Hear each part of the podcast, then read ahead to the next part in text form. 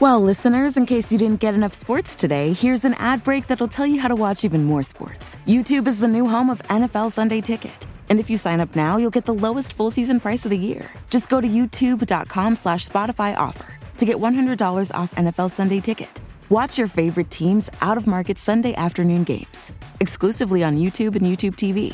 All right, enough about sports. Go get more sports. Terms and embargoes apply. Offer ends June 6th. No refunds. But I'm gonna tell you this, we ain't done yet.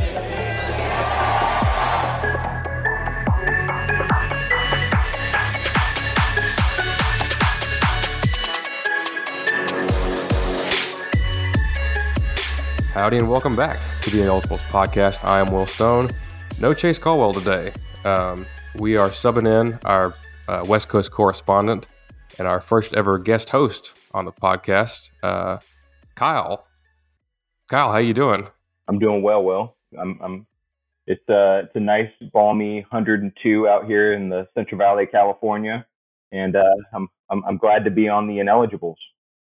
Yeah, we're glad to have you. You're a, a fellow ineligible like uh, like Chase and I, and um, yeah, I, I, I feel like the Pac-12 is. Uh, I know that uh, you you kind of get sick of us dogging on it sometimes, but uh, it's it's just kind of out there on its own. You know, like uh, their their games are a lot later, and um, I feel like there's definitely some kind of bias, you know, in the media of not really uh, appreciating or you know maybe caring too too much about uh, about those West Coast teams. But hey, on this show, we try to hit everybody, um, and we're definitely glad to have you on to uh, talk about the Pac-12. And uh, I think you're you're gonna have some good insights.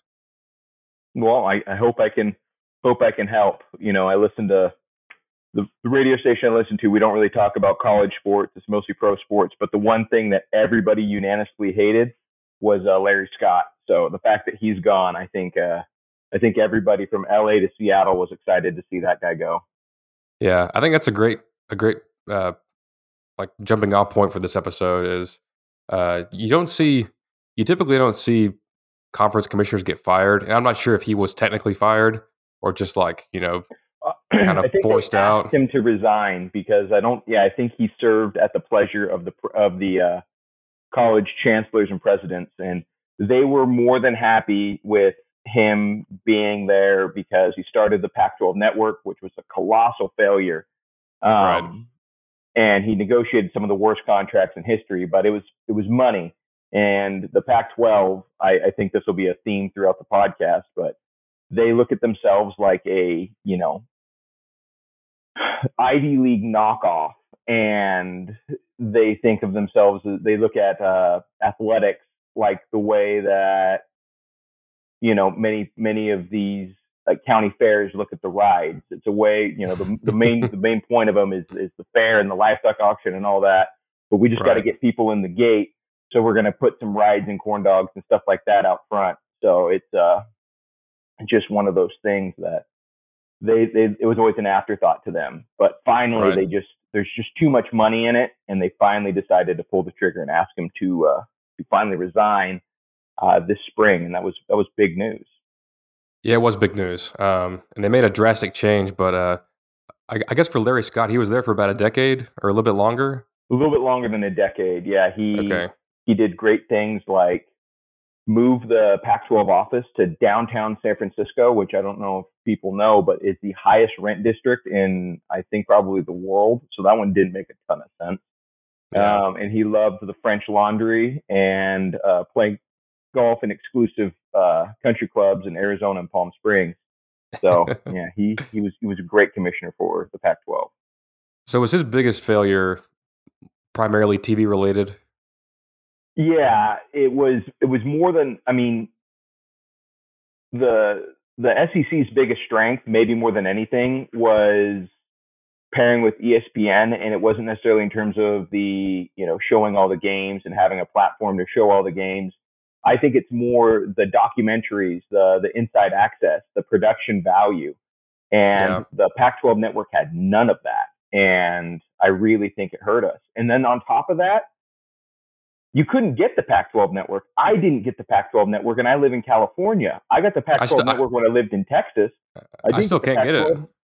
I didn't get the Pac-12 network, and you know, we talked. The Pac-12 uh, calls itself the Conference of Champions, and they wanted this. It, it, the Pac-12 network would have been a perfect opportunity to show the Oregon Oregon's women's basketball games and Arizona women's softball games and and some of these really dominant programs and you know Washington was the national champion men's rowing program and it would have been an op- awesome opportunity but it the fact that it's not on any TVs it, it didn't get anywhere and I think that was yeah. that was his biggest failure uh, the the conference uh, chancellors and presidents were very critical and said that he was out of touch with the campus environment, mm-hmm. um, which is really interesting because I don't think that you could. I think that their hire was uh, was they said one thing and then they went and they did another because go, I mean this I'm going to turn it back over to you because uh, you're you, good.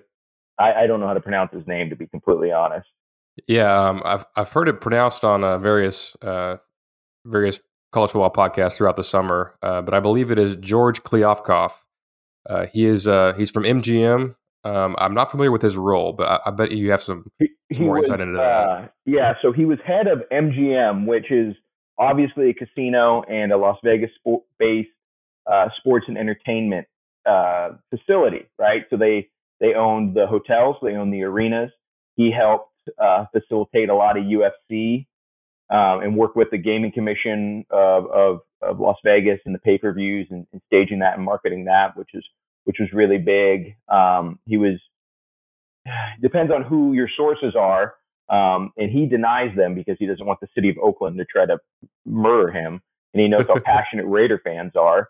But he was instrumental in getting the Raiders to Las Vegas and, and building Allegiant Stadium he was uh, instrumental in the building and kind of making T-Mobile Arena what it is now, which is where you know multiple professional uh, sports leagues play, and that's where UFC hosts most of their Vegas fights. And and he's been a a big part of the West Coast uh, a bubble, you know, and the Pac-12 yeah. loves Las Vegas. They host a lot of tournaments, a lot of things in Vegas, probably uh, rightfully so. Vegas is a great town, but yeah. um, you know, if they wanted somebody that was more focused on the universities and back to campus, they couldn't have gone a more opposite direction. They went from the stuffy, you know, financial district of San Francisco where everything's really buttoned up and wearing ties on yeah. they went down to Vegas. It was it's it's quite the uh, culture shift.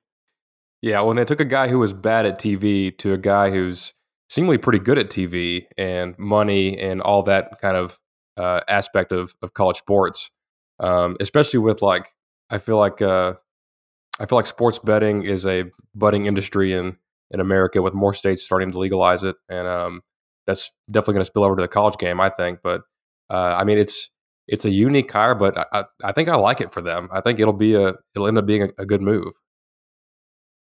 Well, I mean, everybody. The joke. Uh, I mean, when we were in college, the the Pac-12 after dark was always the funny thing, and I yeah. I you know I stayed many nights, and the joke is everybody tries to recoup their losses in the Pac-12 after dark, dark game, and you know it's it's kind of a gambler's paradise. But in reality, before you know, before, I mean, even up to this year, the only people that watch the Pac-12 are, are degenerate gamblers, and you know, I you know, I, I I'm an avid listener of the podcast, and when Chase, you and Chase say things sometimes it makes my head want to explode. And when Chase went and said that the Alabama, you know, the last year's Alabama team was the most explosive offense in history. Uh, my head about exploded.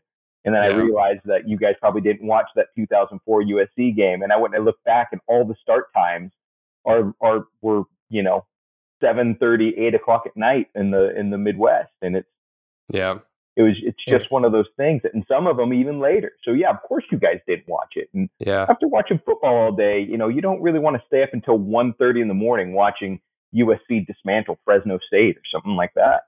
I mean, I think now I would, but when I was 11, uh, definitely was not an option back in in 2004. I, and I get it, and it's not even I, you know, but you were a pretty dedicated college college football fan. I think the most uh, casual fans.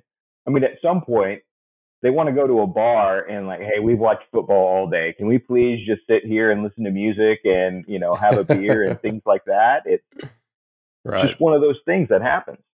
Yeah. Um, do you think uh so like like obviously he's going to have a big focus on the TV money aspect of that, and you know, it seems like he's he's kind of mulling his options over as far as you know any uh, any realignment.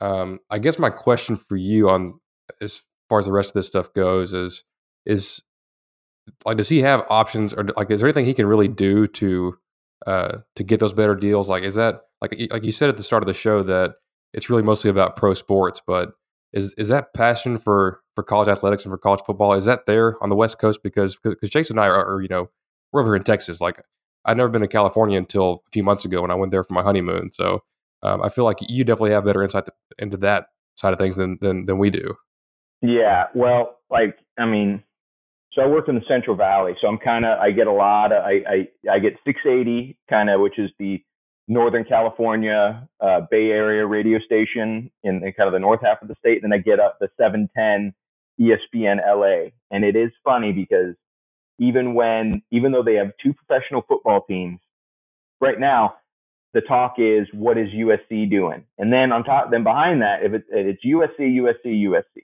well, first it's Lakers, right? Everybody's talking about the Lakers and what are the Lakers going right. to do because they didn't win the championship this year.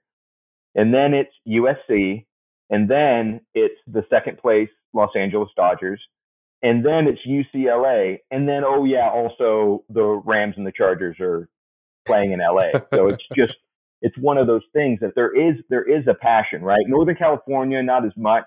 We have yeah. Cal, we have Stanford, and it just those two schools are so stuffy. You know, it's it's one of those yeah. things that it is. Uh, you know, it drives me nuts when I hear that people say like the Pac-12 or the Mountain West is better than the Pac-12, and that that drives me nuts because that's just not true. Yeah. But if you came to Northern California, there's a lot of UNR flags. There's a lot of Fresno State flags. There's a lot of uh, there's a lot of Oregon and Oregon State fans, and it's just one of those things that we just Stanford and Cal, I think maybe the times have just passed them by. And uh, yeah. but the passion is here, and especially get into the Northwest, and it's it's it, it's crazy. They are college football crazy up there. So yeah, there there there is that there is that passion. It's just going to be one of these things that how do we turn that into um, to eyeballs? Right, and it may take one of those bigger names like an Oregon or USC uh, or even Washington or UCLA to get really really good and maybe you know put the spotlight the spotlight back on the West Coast and, and bring well, in some of those eyeballs. Well, Will, um, you the college football is better when USC is good. So I'm, not, I'm, not, sure about that. But no, I, I, just, I disagree. I think uh, college football is better when USC is good. No, but it is nice. It, it's one of these yeah. things that the fact that I, USC, I, I, I do kind of miss them, to be honest. The fact that USC is bad is beyond me. It's it, it really is, and and U, USC and UCLA. The fact that they're they're bad is beyond me because they do have legitimate fan bases and and they have incredible boosters um, that we and and more importantly, I think we got to do a better job of, of keeping some of our recruits home. And I'm not talking about just California. There, Arizona is a recruiting hotbed right now, and even Utah is a recruiting hotbed. And I know that everybody right now, you look at the rankings and everybody's focused on the South. And I know that it's probably a little bit of COVID that, um, you know, it's one of those things that we didn't play football on, on the West Coast last year. Uh, California really didn't play football. They played in the spring, and I think some of these other schools didn't either. And I think you're seeing that lag into these recruiting rankings. But when you look at the NFL draft, and even when you look at some of the some of these big schools, there's a lot of kids out of California, a lot of kids from Arizona, some Utah mm-hmm. kids. Um, you know, it's it's one of those things that the talent's still there. It's how can we capitalize on that talent and keep that talent here on the Pac-12. It really hurt me uh, to watch Najee uh, Najee Harris mm-hmm. just run people over when he was at Alabama. Like that guy should have been a Stanford yeah. running back. He should have yeah. been a Stanford running back. He was right in their backyard. He he had the academics. He did everything right, and and he decided to bolt and go to Alabama. Um, I think that most uh, USC and UCLA fans are, are pissed about DJ Uiagalelei and Bryce Young. Oh yeah. For you know, th- those are guys that need to go, that need to stay home, right? And yeah, it, the the uh, Georgie K, as my my boys Murph and Mac on 680 in the morning. Shout out to those guys, as they call him, Georgie K. If if he's going to be successful, he's going to have to go and and and put in place the money and the infrastructure and, and also rally these athletic directors uh, and get their support because in reality, you know, it, it, starts with the athletic director. If you really look at the programs on the West Coast that are doing well, the Washington and Oregon, they had really good athletic directors that really were supportive of of the athletic programs, and they did what they did, what they didn't, what they deemed necessary to get to get kids on campus. Cal, Stanford, uh, UCLA, um, they just they aren't they aren't doing those things. They still look at themselves as academic institutions. And right. I don't know how you can call yourself this like you know league of, of academic institutions and then have Arizona State in your conference. Arizona State is uh, we make fun of Texas Tech and you know Oklahoma State and some of these other schools. No, no, anybody can get into Arizona State. I mean, it's it's unbelievable. You know, it's so don't don't feed me that line of this. They have this like you know Ivy League air to themselves. Like, come on, yeah, let's get yeah. over it. Uh, I've got two uh, two notes on on as far as like keeping players home uh, that just kind of stick out to me. Like, first of all, Bryce Young was committed to USC uh, as as as an underclassman. Uh, he's from modern day, like a USC pipeline. Uh, at least it used to be. Um, that's where I believe Matt Barkley played and some other guys. But yeah, um, you know, he was committed there and then ended up decommitting and uh, flipped to Alabama. And he was the number one quarterback in the country, and he's looking like he's going to start for Alabama this year and and probably be pretty good. Well, he's going to be pretty good. He's, he's a pretty talented kid. Um, and on top of that, not only did he not decommit from USC, he didn't have a lot of nice things to say after he decommitted from USC. It it was right. He kind of was like, I don't know why anybody would want to go to school here. If you want to be like, and I think he had some comments about like, if you really want to play, you got to go to the South, yeah. which which hurt me, which hurt my soul. Like I I mean. I, I, I want to see West Coast football still be good, but um, yeah. it's just it's it's probably just not probably just not likely um, without some serious restructuring. And and before we go into the, I'm going to answer your next question. We're not going to. I, I I don't see a Big 12 Pac-12 merger. Not with the okay. commission. Not with not with. As long as uh, Stanford and Cal and even Washington views themselves as this like institution of higher learning, and Colorado is kind of has that air to themselves now these guys they, they, they want to stay on the west coast. And for years they rejected boise when boise wanted to come in. They rejected unlv when unlv was really good and and was rolling in basketball shout out to to tark the shark and you know san diego state they've rejected which san diego state is a really tough school to get into and even though it is and a, and a pretty good football team and a pretty good football team i mean uh, got it's got everything that you want it's got the perfect natural resources to, yeah. to really get good uh get good college, you know, players in there, except for the fact they play in the Mountain West. Yeah. So uh, with with with with like with his Vegas ties, do you do you foresee like you you brought up UNLV? Um, I assume you don't think they're going to go in that direction as far as expansion. No, I think if anything, um, I you know, and you kind of see it in this schedule already, and this is something that kind of it's kind of been brewing in the background for a little bit, but there is almost like this uh, Mountain West Pac-12 symbiotic relationship, and it's uh you know if you look at it, most of these Pac-12 schools have one or two uh, Mountain West teams on their schedule, and I think that they're going to try to build this not feeder system, but this this you know big brother little brother, and you know we're you know the big brother's going to kind of protect the little brother just so that that way I could go home and beat up my little brother, but at the same time it's it's they're going to try to build up this thing together. And right. um, I think you know going forward, it's I don't know what's going to happen with bowls as the playoffs kind of continue, but I, I foresee some sort of um, and it's going to depend on the networks too, right? And I don't know right. if I don't know if uh, you know they're long for the Fox programming um, or if they're going to jump to like an ESPN or or maybe could they be ones that give a you know CBS after they lose that SEC that that crazy SEC deal. If CBS tries to get back in, are they going to make the jump with CBS, or could they be the ones that do an NBC deal outside of Notre Dame? Yeah, yeah, that's that's, that's a good point because I thought about that. Like with CBS giving up the SEC here in a few years, like are they giving up their college football coverage altogether, or are they going to go towards you know a, a, separate, a separate conference? But that's definitely an yeah. interesting point. Um, it's just it's going to be one of these things that's going to we're going to we're going to have to see what happens and play out.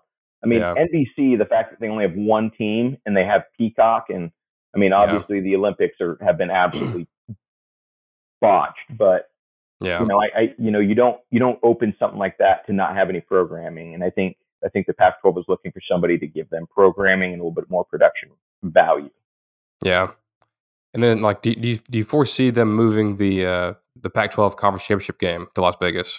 Oh, 100 percent. Hundred percent. Yeah. Hundred percent. I think it's going to be. I- It's. I think it'll be in a couple different places. I wouldn't be surprised if it's in a. Uh, you know, if it's kind of what the ACC used to do, where they used to have it in different places, where it's going to be at Levi Stadium one year, and then it might be up in Seattle for one year, and then it might be down. And it's going to depend on how these. Uh, I'm going to call them postseason games, right? Because I don't know if bowls are going to continue, but I don't think that what they want to do is I don't think they want to go and have, you know, uh, you know, your your Pac-12 North and Pac-12 South champion play, and the loser of that game, all of a sudden they're playing against the champion of the Mountain West in a bowl game in Las Vegas. It, I, I don't think that they're going to want to be like, oh, you just played there, now you're going to play there in another two weeks. I, I think they're going to Mhm. try to avoid that and shift that kind of as necessary. Gotcha. Well, then I guess on that note, with all the, the money stuff out of the way and the big picture items, let's get into some of these teams for this season. Um, I feel like a reoccurring theme throughout throughout this episode is going to be that last year was just so weird and you know different with with COVID and the Pac-12 starting uh, super late and only playing a handful of games. It's hard to glean too much from what we did see, but uh, we're, we're gonna we're gonna try our best and, and, and do the best we can. But um, just like the rest of our our conference things we've looked at, uh, just going off of DraftKings, they've got Oregon as the favorite, um, but also the only favorite that we looked at so far that is uh, uh, in the in, in the plus side as far as betting goes. They're plus two sixty. Um, every other conference favorite is has been uh, minus one twenty five or greater. So um, there's decent money there if you if you like Oregon, but Oregon's plus 260, Washington plus 350, and then U- USC plus 400. Let's let's kind of start with those top three. Uh, I know that you uh, have your own disagreement with that with that order for sure, but uh, let's start with Oregon. Um, they they seem to be the, I guess them and USC, but definitely Oregon has really amped up their recruiting a lot uh, in, in the past few classes, um, and, and especially in the current class. They've got some some kids from Texas. They have uh, one kid that A and M really wanted that they seemingly came out, out of nowhere to to land.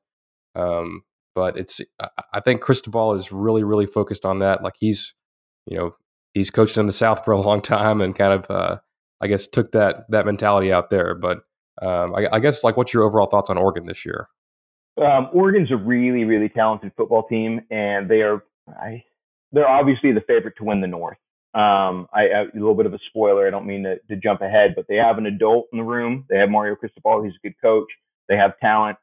If they're not playing for the the Pac-12 championship, something happened. They either had some stu- they either you know lost to Washington and then had a stupid loss to like a Cal or a Stanford, or I mean just for whatever reason, that Oregon Oregon State game just is it, every, something always happens that you just Yeah. don't expect. Um, but their ability to go into uh, these other states, right? I mean, it's it's no joke. Ke- Kayvon Thibodeaux is the real deal. He is a guy Oh, yeah. who might be the number one pick next year, Mm, and I mhm. think that he's crazy talented. But look where he came from. He came from L.A., right? And Yeah, and that is one thing that when when Oregon was rolling, right? I mean, depends on how you want to look at it. Whether you know you believe how much of these recruiting services were were were really just there to to host camps, or how if people were getting money.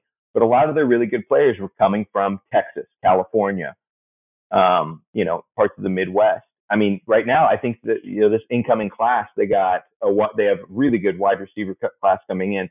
One's from LA, one's from uh, and one of them's from uh, Maryland. Mhm. And you know that's something that Ohio State has kind of always done. Ohio State's kind of Right. dominated that that Mid Atlantic region. So for Oregon to come in and start taking some of those guys, that's really kind of when Oregon was really rolling. They were a national recruiting powerhouse, and they need to they need to dominate Oregon, which is becoming a, a deeper football state, but it's still it's still not where it needs to be. But they need to be able to come down to California, grab a couple guys, and go up to Washington and grab a couple guys. What they can't have happen is Ohio State come into their come onto the West Coast and start mm-hmm. taking those guys like they did this year, where Ohio State took a couple really good Washington guys. And yeah. Washington really can't allow that, right? For years, yeah. Washington said, we're not good enough because we don't have the talent. Well, that's just not true. Like they yeah. have the talent in, in, in the state of Washington and, and on the West Coast. And Jimmy Lake is completely just letting those guys walk out and go across the country and wherever they go. Yeah. yeah Mario um, Cristobal does a much better job of identifying that talent, developing that talent, and, and trying to get guys that are going to make that next step. I think Jimmy yeah. Lake wants to get the guys that maybe are a little bit more malleable, and he tries to have this develop, you know, develop talent thing, which is a Chris Petersen thing, what he what he did at Boise.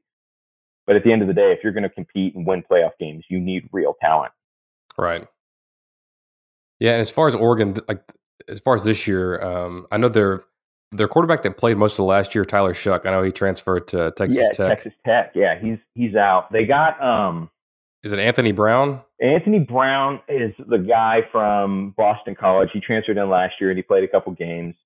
I just I think that if you're really going to go and and try to win a playoff game, I don't know if that's the guy that I want. I want to have, um, you know, under well, not necessarily under center, but but you know, as my starting quarterback.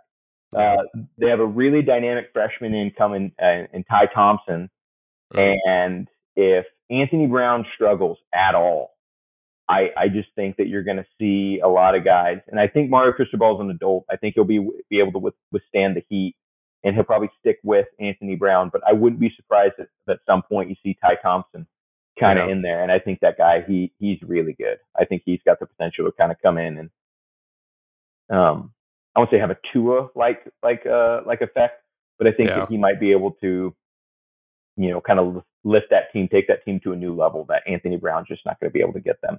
Yeah. You know, on, on offense for them, I'll tell you who I like is uh, CJ Verdell. I feel like any any any Oregon game that I've watched in the past couple years, that guy is just like he's not real big, but man, he, he gives so much effort on every run. Uh, the running back out there, like he's fantastic. I think they have another uh, another running back. Uh, is it is it Travis Dye or Tyler yeah. Dye? Tyler Dye. His brother yeah. played at Oregon as well. Okay, yeah, I thought that, that last name looked familiar, but uh, that's that's a pretty good one-two punch. Um, I'm not too familiar with their receivers, but um, on defense, they I mean, obviously they've got uh, they've got Kayvon Thibodeaux, who is a very likely top three pick, if not number one overall next year, and um, they have two outstanding young, young linebackers, um, both five yeah. stars from uh, from the, the 2020 class, and uh, Justin Flowe and Noah Sewell. I know, I know Noah Sewell will sound familiar to uh, A&M fans. We we thought we had a chance. He did take a visit here, but um, his older brother uh, Penei Sewell was just a, a, a, first round pick from Oregon, so uh, it it was always li- likely that he was going to end up back over there. No, that Sewell family. That is a they have a brother, I think, that's Dude. playing at Utah State. They have a brother that, or a cousin that's at Utah State, and a brother that's at Nevada. I mean, they got yeah. they are a really talented family, and they love hitting people. They are very physical. Um, well, and, and Sewell, like he looks like a Alabama linebacker, not like a Pac-12 linebacker. like he is, no, he, he, he, is, he's built. mean, he is. Um, I mean, they're out of Utah. They, I mean, they're Samoan. I don't know if they're LDS um, or hmm. not but uh, you know that Utah area is it, it's becoming a little bit of a hotbed. Yeah. And you know he he came up to Oregon and he loves it there, and he's he's he's kind of fired up. He's ready to go. He's ready to go win some games. And yeah, they kind of feel robbed. Um, it was kind of a weird situation. Washington actually won the Pac-12 North last year, even yeah. though there was only like a handful of games played, and then they tested positive for COVID. So Oregon got to go in their place because Pac-12 just needed content, so they needed to play right. that game. But uh, so and they won. And they won, but all off season you've heard nothing. The Washington people have not let Oregon forget that. Yeah. You know that that you know you you guys you guys were in our place, and I just I I don't think that I'd poke that bear because I think Oregon is yeah. is is really good, and I think that they are the favorite to come out of the Pac-12 North. Yeah, you know their schedule. It's not it's not it's not the worst, but it's not great either. Uh, they do get uh, Ohio State in week two. They have to travel to Columbus for that one. I don't like their chances. But as far as their conference slate, uh, they do dodge USC from the south, but they play.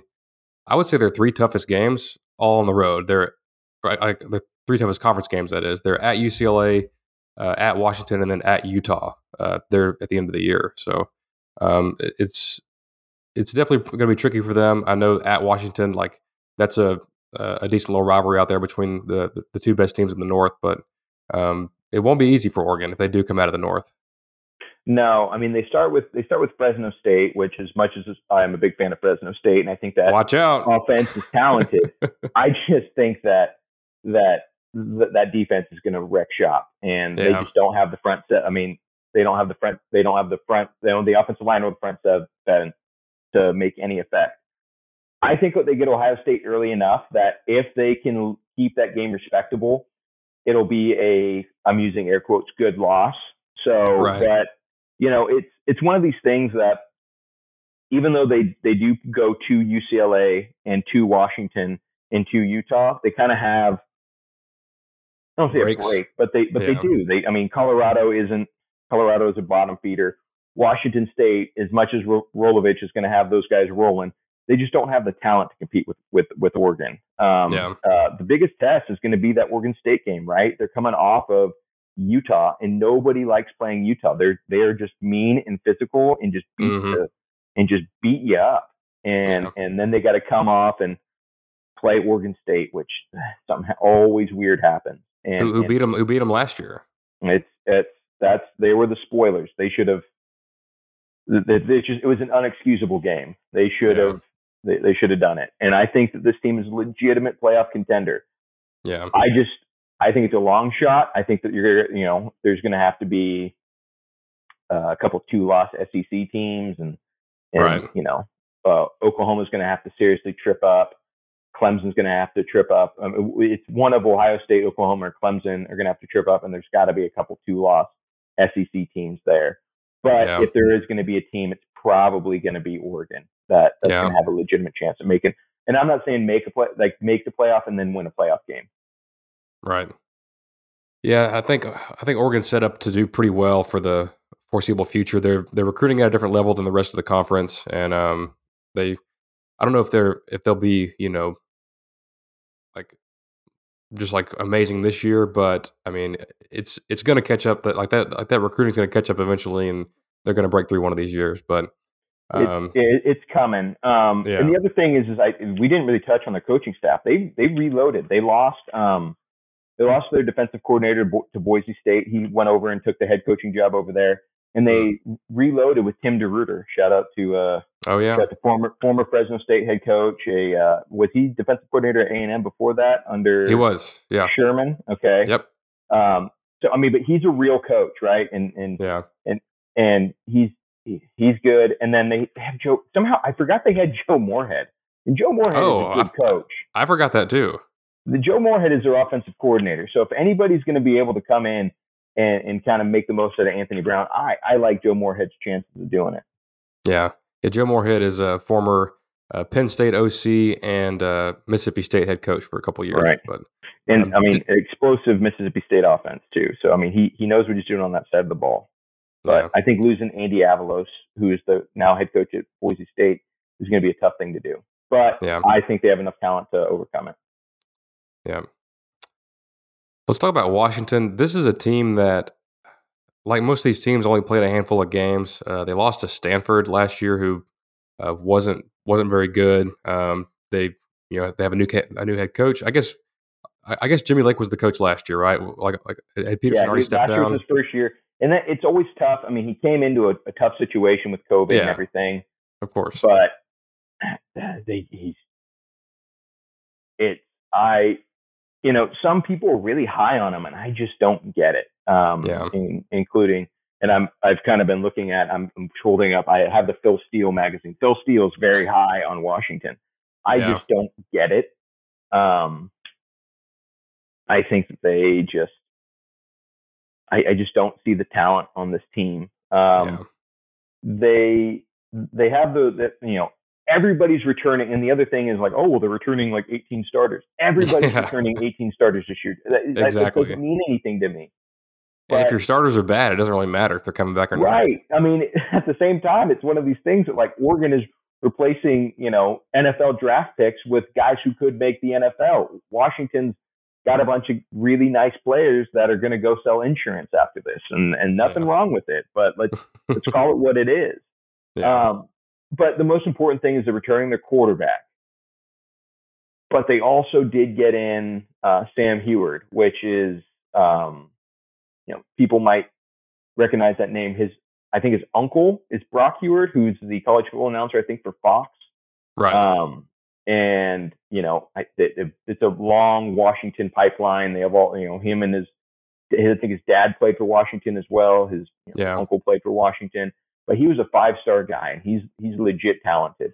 And yeah. if uh, Dylan Morris struggles at all, I think that that's another situation where it's going to be, what are we going to do? Do we do we sacrifice this year and, and bring in our freshmen and try to get try to get going? It's going to be one of these things that if I think if you know they have an early challenge at Michigan, which both you guys were talking about, like oh yeah, a bunch of talent. I just I think that the, there's a lot of hype around the programs. I don't think that the talent is necessarily there at either Michigan right. or Washington. Yeah. And uh, that's an early test. And I just, I think it's a toss up, but they have to go to the big house, and I just don't see it. I think yeah. I think that's an I think it's an early loss, and I think that could be a demoralizing loss. Um, they do dodge the the schedule sets up nicely because they dodge uh, you know they dodge USC and Utah which is huge because those are two really good, really talented football teams. Um, but you know they have they and and they get Oregon at home, so their schedule mm-hmm. kind of set up for them nicely this year. It's just yeah, you know, there's a chance. I just don't think they have the talent, and I don't think they're coming out of the North. Yeah, I think what what, what Chris what, what Chris Petersen did with that program was pretty outstanding. Um, actually took them to the playoff, one of the uh, only Pac-12 teams to, to, make the playoff so far.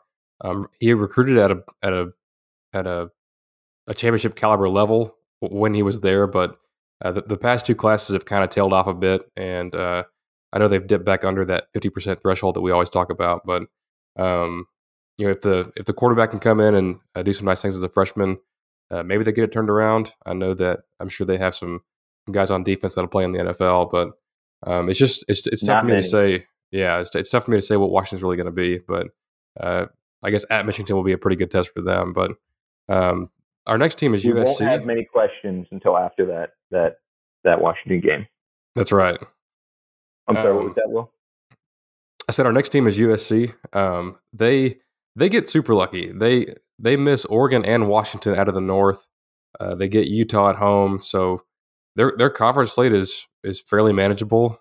Uh, they do have the game at Notre Dame, uh, which they play them every year. But um, you know, I, I, feel like I feel like USC is like they're finally starting to get back to that higher level of recruiting uh, and keeping some of those California kids home. Like in the last class, they they signed Korey Foreman, who was uh, the number one player. So yeah, yeah, he's he's like Kayvon Thibodeaux two years ago uh, but kept him in state instead of letting him go to Oregon or to LSU or wherever. So yeah, or Clemson.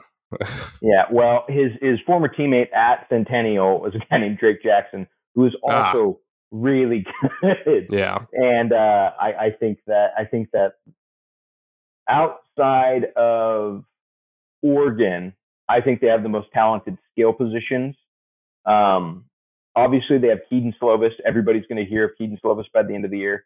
He yeah. will be a guy that'll be talked about as a number one overall pick.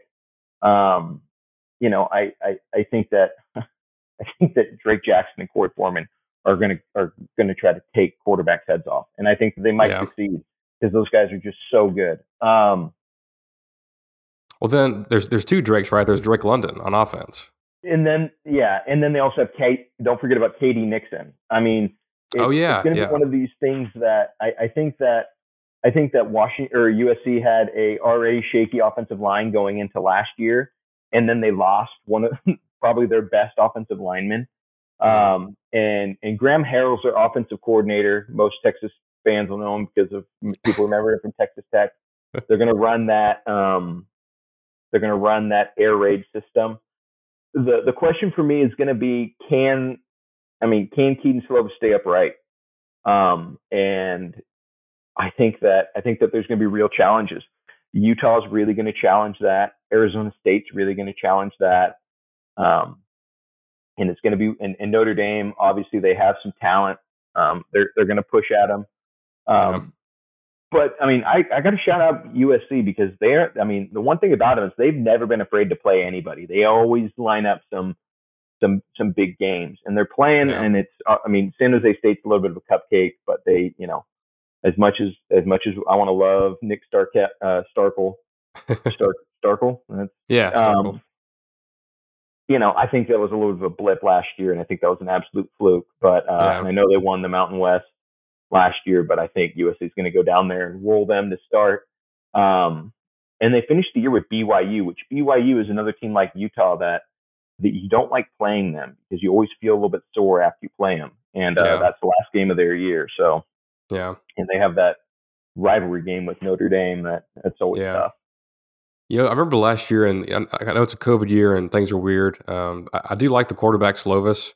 Uh, I like some of the guys on defense, but it just seemed like last year that they were barely winning games that they probably should have won by a little bit more. Like they they squeaked by Arizona. Like they almost lost that game to Arizona. No, that's I mean that's USC. They've always done that. I mean that's yeah. like a, the John David Booty special, right? They should be blowing these teams out, and they win, by, and all of a sudden they come back and win in the fourth quarter. They shouldn't be comp- like they shouldn't. They, they, you shouldn't be competing, and that's I think an indictment on Clay Helton. I yeah. really think that guy is is not the answer long term. You, I mean, I wouldn't be surprised. Somebody's going to hire Donte Williams. He's the associate head coach slash I think defensive backs coach. Yeah, he is an unbelievable recruiter. I mean, people look at him, and I think he will be a Power Five head coach somewhere. Um, you know, and it's one of these things that they've had. They've had their fair share of scandals, um, and they've had their improper benefits, and I think that they're probably set up of of the Pac-12 schools outside of Oregon. I think they're set up the best for name, image, and likeness. Yeah, yeah, absolutely. Um, yeah, I think we'd be remiss if we didn't talk about you know Clay Helton's future at USC. Do you think like like for this season, like what would have to happen for him to get fired? Uh, that's a really good question because USC is an is a private school, and COVID really hurt them, hurt them mm. bad. Um, he, and he's got a pretty big buyout. Uh, I, I really do think that I do think it's financially motivated, and I, I, you know, I know USC probably has you know bigger pocketbooks than, but there is no there is no. I think USC fans and boosters are kind of in that position where they're saying, well, if we fire Clay Helton, who are we getting? Yeah. I mean, honestly, Steve Sarkisian probably would have been the best fit possible. I, you right. know, Again? I know that he had his, I know that he had his issues, but they probably, I mean, I don't want to yeah. say they probably shouldn't have fired him because they had to do what they had to do, but yeah, he's the guy that seems like the best fit. It's going to be one of these things that like who's who's the next guy. If yeah. they can identify the next young coach, if Matt Campbell is seriously interested in coming to USC, Clay Helton's getting bought out. If he even if he wins the Pac-12 South, he's going to yeah. get bought out. If Matt Campbell says, "Hey, look," I, and he shows some interest. Yeah. Um, I think that's I the strangest thing to it. me. It, like, like to me, it seems like all of these, like of all the like really good up and coming coaches in college football, it seems like almost almost all of them are, are either Midwest guys or guys from the South. Like, it doesn't seem like any of them are, you know, a natural fit on the West Coast. And not saying that they couldn't go out there and do it and be successful. They definitely can, but it just seems like every coach that's good in the Midwest has a tie to Ohio State. like uh, every coach uh, in the South. Do. It is it is nuts. I mean, yeah. As much as people want to talk about, oh, Luke Fickell, Luke Fickell's not taking the Michigan job. You can cross no. that one off right now. Yeah. Luke Fickell is taking. If Ryan Day gets hit by a bus, he'll take Ohio State tomorrow. And I think the only other job that he would consider, I think, would be Notre Dame. Um, yeah, yeah. Um, if people aren't, if, if, people if people aren't familiar with that name, uh, Luke Fickell is the coach at Cincinnati. Who's yeah, uh, yeah. He, he, was he, he was the DC at Ohio State under Urban, and I think even before Urban got there under uh, Jim Tressel.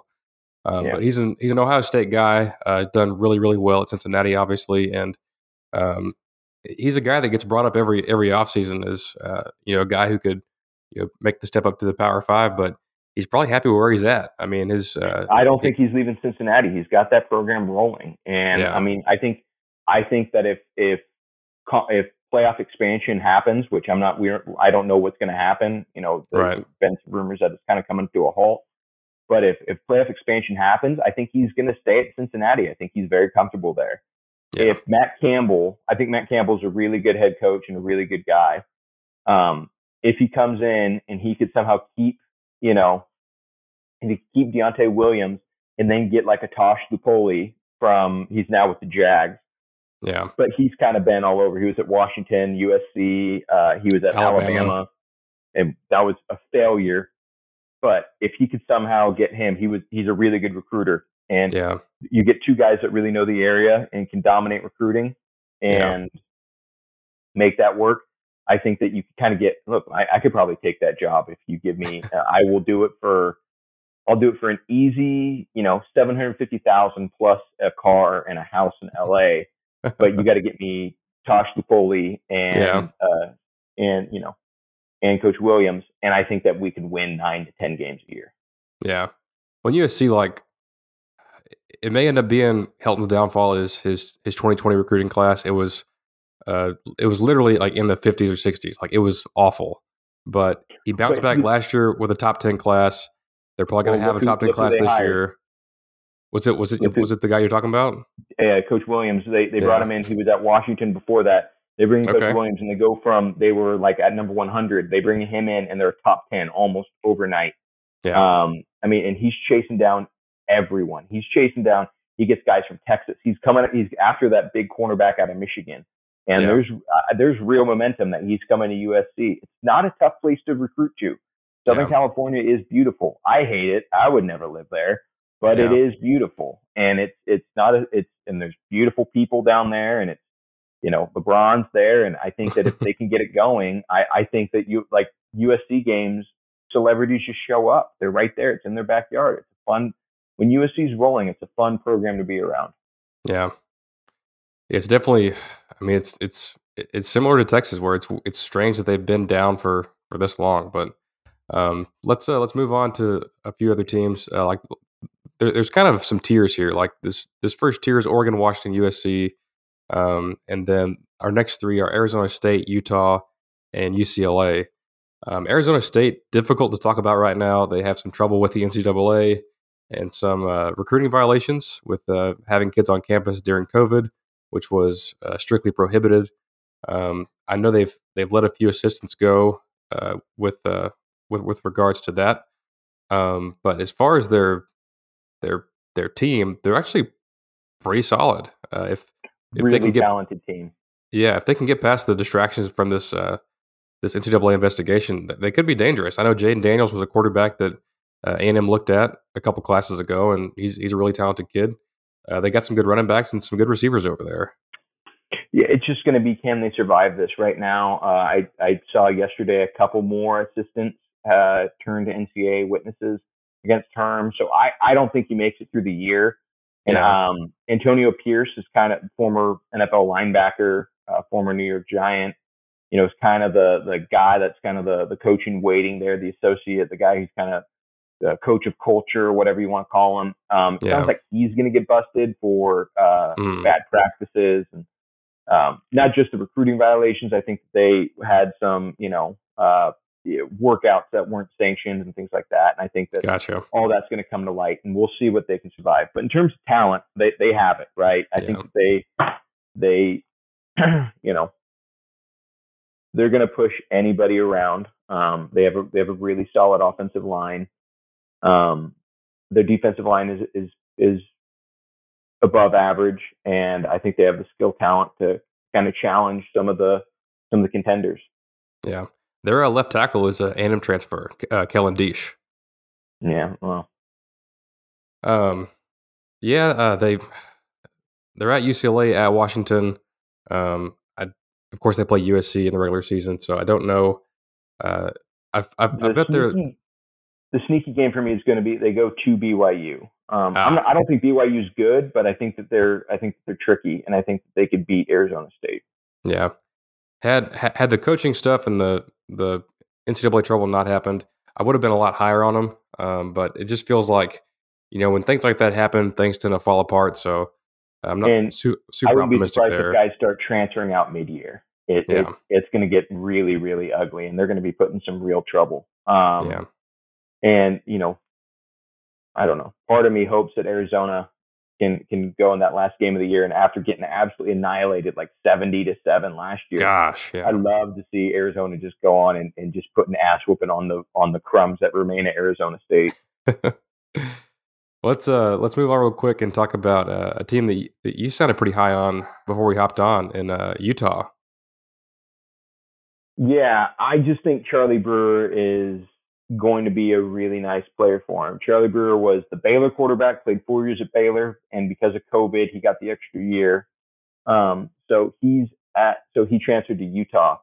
And uh, Utah doesn't have necessarily all the skill talent that some of these other schools have, but their offensive and de- their front, their offensive line and front seven are is probably good as, as anybody outside of Oregon in the conference. Um, yeah. And Kyle Whittingham is a real coach. He's really good. He's really talented, and yeah. they they they beat people up. Um, I just, you know, if you're going to if you're going to look if you're going to bet this conference, which you shouldn't bet. Betting is uh, betting is do it for fun. Don't do it to to try to make money. Don't do it to try to pay the mortgage or anything like that. But if you want a fun team to bet on, um, it's going to be Utah. I think that they're I think that they're going to upset some people. Um, yeah. You know, their schedule doesn't set up perfect for them. Um, they don't play any real out of state games that make you kind of like that. I mean, they, they got Weber, they go, they got Weber State to start off the year. They stink. Uh, they go to BYU and Utah's always fired up for that game. I think they roll BYU.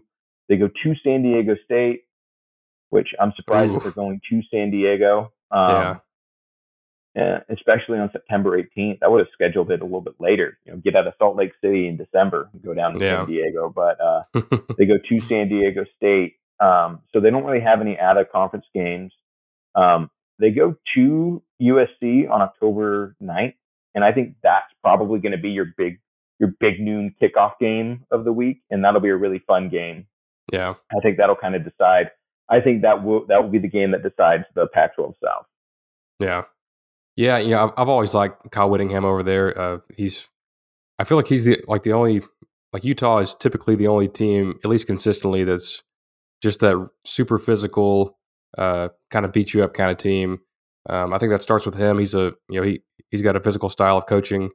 Um, you know, back when when we were, uh, you know, trying to get rid of Sumlin and you're looking at other coaches. Before I knew that Jimbo was going to be the guy, uh, I probably had Whittingham in the top five or six of guys I would have taken a look at. I mean, if you if you bring him to a place like A and M and get him some some star recruiters that, like that or assistants, I think he'd do a fantastic job.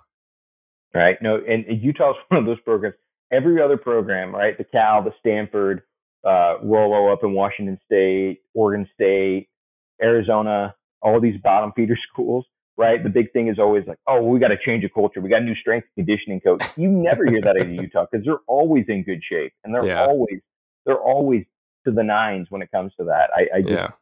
that's never been their problem. Well, and because it's his culture, like he's been there for a long time and he's really established that. Right. right. It'll be uh, it's going to be a tough year. They had they you know uh, Ty Jordan was a running back for him, and yeah. he kind of passed away tragically, uh, kind of suddenly. So I don't know if that's going to be a distraction or make for a magical season, but, but yeah. we will see. He's from the Dallas area, so uh, that's, oh, that's, he is. Okay, yeah, that's awful and tragic, and uh, um, that's you know, it's it's something you hate to hear for such a young kid to uh, to to pass that early. But right, um, let's talk about USC real, or not USC, about UCLA. UCLA. Um, I feel like they've uh, like so UCLA doesn't recruit at a super high clip, but they do have a star quarterback uh, in Dorian Thompson Robinson. I feel like they've kind of pinned their hopes to him. Do you, do you think he's the real deal? Yeah, I do. I think that they have. I think that I, I don't get what Chip is doing. Uh, Chip is a really smart football mind, and I think that he's probably better than a lot of people give him credit for. But yeah. he's changing his offense. They're running this very weird. They're they're running. I mean, he's looking at. He's, I think he's looking at. Oh, look at all these inefficiencies. He's trying to do. I think what like Kyle Shanahan has done with the 49ers, where he's running a lot of heavy tight end on fullbacks and and things like that. And and they have real talent at those positions, right? They got some pretty decent running backs. They got some some tight ends that are that are you know real athletes and and can provide some mismatches for um, for them. And I just I just think that Dorian Thompson Robinson, I think that you kind of let him open it up a little bit. I think yeah. he's I think that he is has all the physical tools. The biggest the biggest thing with UCLA is can they limit their turnovers? Dorian Thompson Robinson did not hold on to the ball all last year. He fumbled it constantly. Yeah. He, he just made poor decisions and he forced too many passes. If he can eliminate that, I, I think that I think that that UCLA has a chance to play. They're not winning the Pac-12 South, but I think they could play spoiler to either USC or or Utah.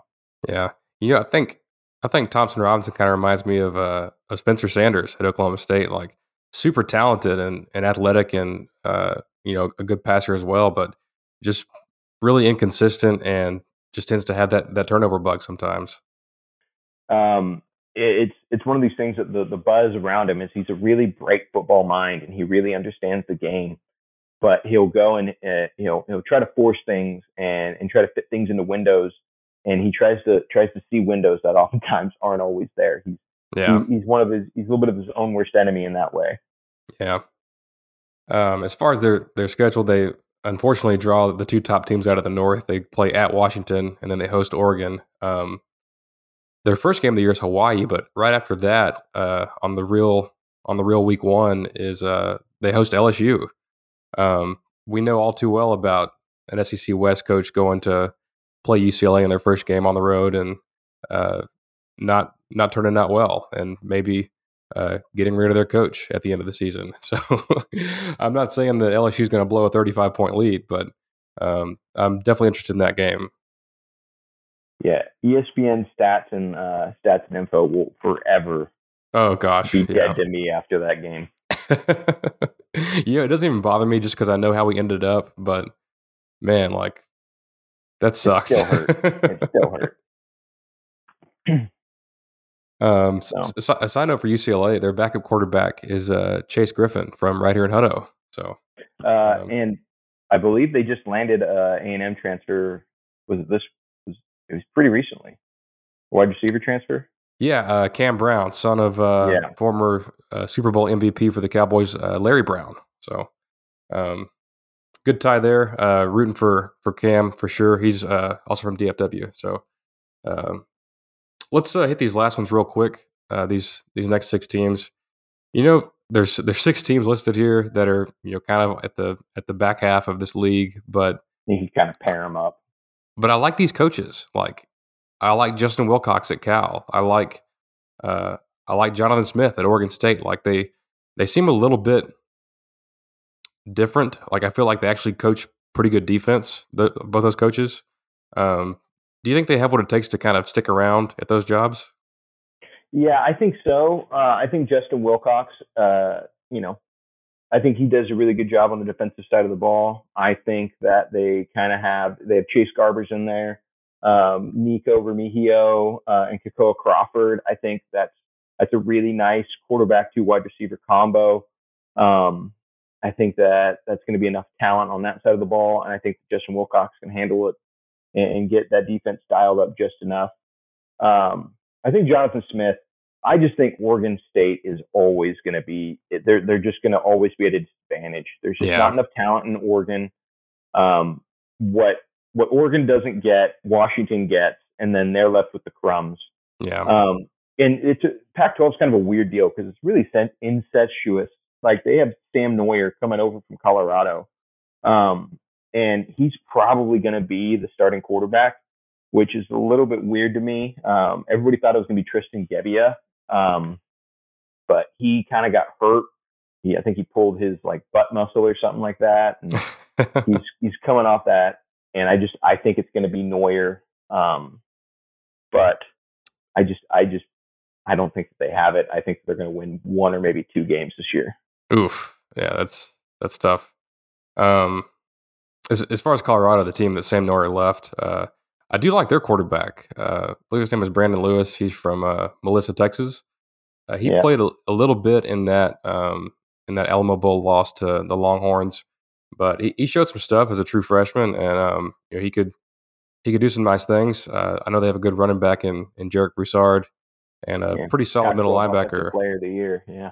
Yeah, absolutely. And then uh, they they they lost their linebacker last year, uh, Nate Landman, but he's back. Uh, he's first team All Pac-12, so they have some nice pieces. Um, I I don't know what to think about Karl Dorrell, the head coach, but uh, they've got a tough slate. They have to play A and M uh, in week two. You know, kind of like just from the get go, and uh, I don't think it's going to go well for them in that game. And you know, if if they get to a bowl, I'd I'd be pretty impressed, to be honest.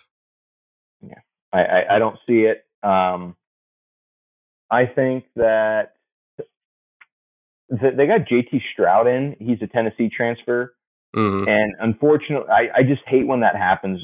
Um, you know, I uh, kids can go wherever they want to go. I'm not going to say don't. You know, I, I think, but it's the, tr- they're going to transfer, and the, the one-time transfer is going to happen no matter what.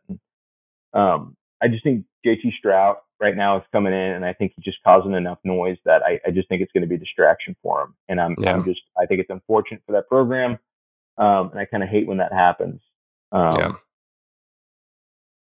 So. Let's talk about two opposites as far as a- uh, academics go. Um, let's start with Stanford. Uh, I don't think that we mentioned at the beginning of the show that Kyle was my roommate in college uh, for a time, um, and and during that time when you know we were uh, living together, uh, it seemed like like Stanford was really in their heyday back in those days, like 2013, 2014. Uh, Stanford really had it going on. You know, they had this this cool new coach, David Shaw, who you know went to Stanford and got Stanford, and you know played a physical brand of football and was doing really well, but hasn't been able to keep that up uh, in the past four or five years or so.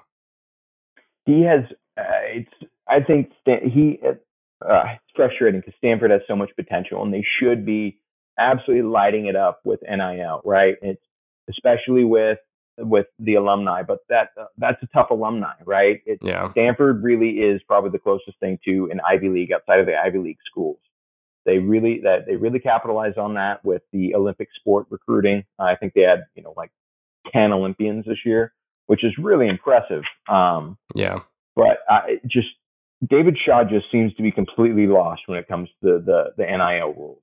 I mean, he talks about how he wants to educate his players, but he doesn't see that the school's role in any of it, and he wants to try to lead certain guys away from shadier agents and and, and things like that. Um, and he talks about like, well, most of the uh, I think he had some clip about like, oh, well, most of our most of the tech companies and social media was developed at Stanford. Like that doesn't mean anything. If if you're not doing anything as a school to try to promote your players then you know I, he just it, it stinks because i think he's a smart guy and i think he's a good coach. Yeah, i just think that he he might have been of a different era. And Yeah. i think that you could do this when you have a guy like andrew luck or even like davis mills. Um but i mean uh, when you have i mean i it's it's either going to be either jack west who i think is kind of the older hand or it's going to be tanner mckee who's this uh, really physically gifted freshman, 6'6", 240, he's got a rocket arm, you know, all the things. But they, they just keep losing. They don't have uh, NFL offensive linemen anymore. They don't have the Solomon Thomas. They don't have yeah, uh, the Ado Aboyo. They don't. They're they're just not getting those guys. And the other Yeah. thing is, it's such a tough school to transfer into. They don't accept Oh, yeah. transfers from junior college, let alone like other colleges. It's, yeah, I just think that Stanford's in a really bad position, and I, I, I feel really bad for David Shaw. He probably should take an NFL job a couple years ago. yeah. I just don't until that program gets a new athletic director or a new college president that's willing to work with some of these guys. yeah. I just don't see. I don't. I, I don't see. I think they're going to be on a, a, a gradual decline. Gosh, I didn't even think about the transfer thing. Like that's so big in today's game. Like, and not even to just like rely on solely transfers, but like A and M did it this past year. Like they had a, a hole at tackle and had to go out to the, the transfer portal and and bring in somebody from Tennessee. Like it, it really it, it puts them at a big hmm. disadvantage if they can't take in transfers. I mean, is anybody left on the Tennessee roster? Because I mean, Not Like- really. Colorado got a Tennessee transfer. We got a Tennessee transfer. Washington State got Garrett, uh, Jarrett Guarantano. I think Oklahoma got like a, a dozen of them. I mean, it's it's unbelievable. I yeah. mean, and, and, just real. I mean, to transition. I mean, Washington State. Rolo's got. He's a good coach. Uh, he did good things at Hawaii. Um, that program's a little bit of a little bit of a mess right now, just yeah. because they they have like five quarterbacks. Um, I don't know if it's going to be Cam Cooper. Uh, Jayden de was a freshman last year. He was a starting quarterback. He did a good job, but it sounds like it's going to be this Guarantano. Yeah. Um, and I just think he's, I think he's going to lose a couple of these really nice recruits that he's, he's worked so hard for. Yeah. And I, I just, I think he's really struggling with, um, Eastern Washington isn't a beautiful place and it's a tough place to recruit to. And I think it's, I think he's got a little bit of tough sledding. Yeah. No, I thought um, after after Mike Leach left there for Mississippi State, I thought he was a, great, a pretty great hire. Um, bringing him in from from Hawaii with a you know a, a similar offense, definitely a you know an air it out and high flying offense. Um, at a place like Washington State, you have to have something like that because you're not going to get the the top end guys um, in that area or from you know all over the country. So um, I think Leach overachieved there, but that's kind of what he does. So I yeah. think I think they were they're hoping that that Rolovich can kind of replicate that. But um, did you touch on Arizona already? Uh, no, look Arizona's Arizona's a bad program. Um, yeah. They brought in Jedd Fisch. I think he's a decent coach, but they brought in Don Brown. And I don't know if people remember Don Brown, but he was the defensive or he was the defensive coordinator at Michigan. Uh, that same Michigan team that got torched by oh, by uh, JT Barrett and Ohio State for like hundred points he's this like king of the blitz and and things like that. And you know, it's I I don't think they have the pieces. I yeah. I think that they're really struggling. Um, they have a couple guys. Uh, you know, Gunner Cruz is probably going to be their starting quarterback. They have another kid named Will Plummer. No relation to Jake Plummer. Uh, Jake Plummer's an Arizona State guy, not a U of A guy. Yeah. Those two schools don't like each other. They don't get along. Um, I just I, I think that Jedd Fisch is going to be good. It's going to be a it's going to be an uphill battle, but I you know you know all about Sumlin left that program just he mismanaged everybody. They had a lot of transfers out. They surprise, surprise. It's it's it, it, it was a bad situation. Um, I want to see him do well. Uh, Yuma is a really big area for ag and specifically vegetable production. So I'd like to go down there and see a couple games while I'm down there for work and, and stuff yeah. like that. I'd like to see that program get rolling. Yeah. But they have a it, it's it's going to be like Washington or even Stanford. It's gonna it's gonna take a little bit to kind of get that to get that momentum going back in the right yeah. direction. Yeah, until you said Don Brown, I had no idea that he went there. But I've I've got the uh, or I saw the perfect uh, the perfect nickname for him uh, during last football season when, when Michigan was kind of getting torched by Indiana. Um, he's he's Midwest Chavis. He's he's Midwest John Chavis. Like he's got the mustache. He's an older guy. Um, plays a similar style of defense to where if he doesn't have NFL players at both defensive ends and both corners, right. he's no, he's gonna he's, he's, gonna get torched. look, there's a reason. Like if you look at it, the top like top five recruiting classes are always Alabama, Clemson, Ohio State, Oklahoma, Notre Dame. Like it's Georgia. there's a reason Georgia. Like there's a reason that these schools keep making the playoff, right? It's uh, uh unfortunately you need to you, you have to get the four and five star guys, but you have to get the right four and five star guys too. It's, yeah. it's a tough thing to do, and uh and, and you know, it's one of these things that like I love listening to 710 because they always have, I can't remember who the old US, it's like some old USC coach. And he's always like, oh, well, we have too many five star, we have too many five star guys in there. And there's just not enough playing time. And I just, I, I just can't help but laugh. And it's like, a five star guy is like having a first round pick in the NFL. Like, yeah. like what NFL team has ever complained about having too many five, first round picks? Like nobody's going to say that. Like, get yeah. them in there, get them on campus, figure it out. Like, I, it's, it's, it's yeah, it's impossible. I don't know. I don't know how you. I don't know. It's it's gonna be it's gonna be tough going forward. You know, it's the Pac-12 is at a huge disadvantage. Um, the five schools just seem to keep getting better and better and better. Yeah. Uh, hopefully something changes. Yeah, I think if if if if USC can get you know a big time coach in there, or you know promote. Uh, I, I keep forgetting the guy's name that, that, that, you keep talking about. The assistant is it Uh, Donte Williams? Williams.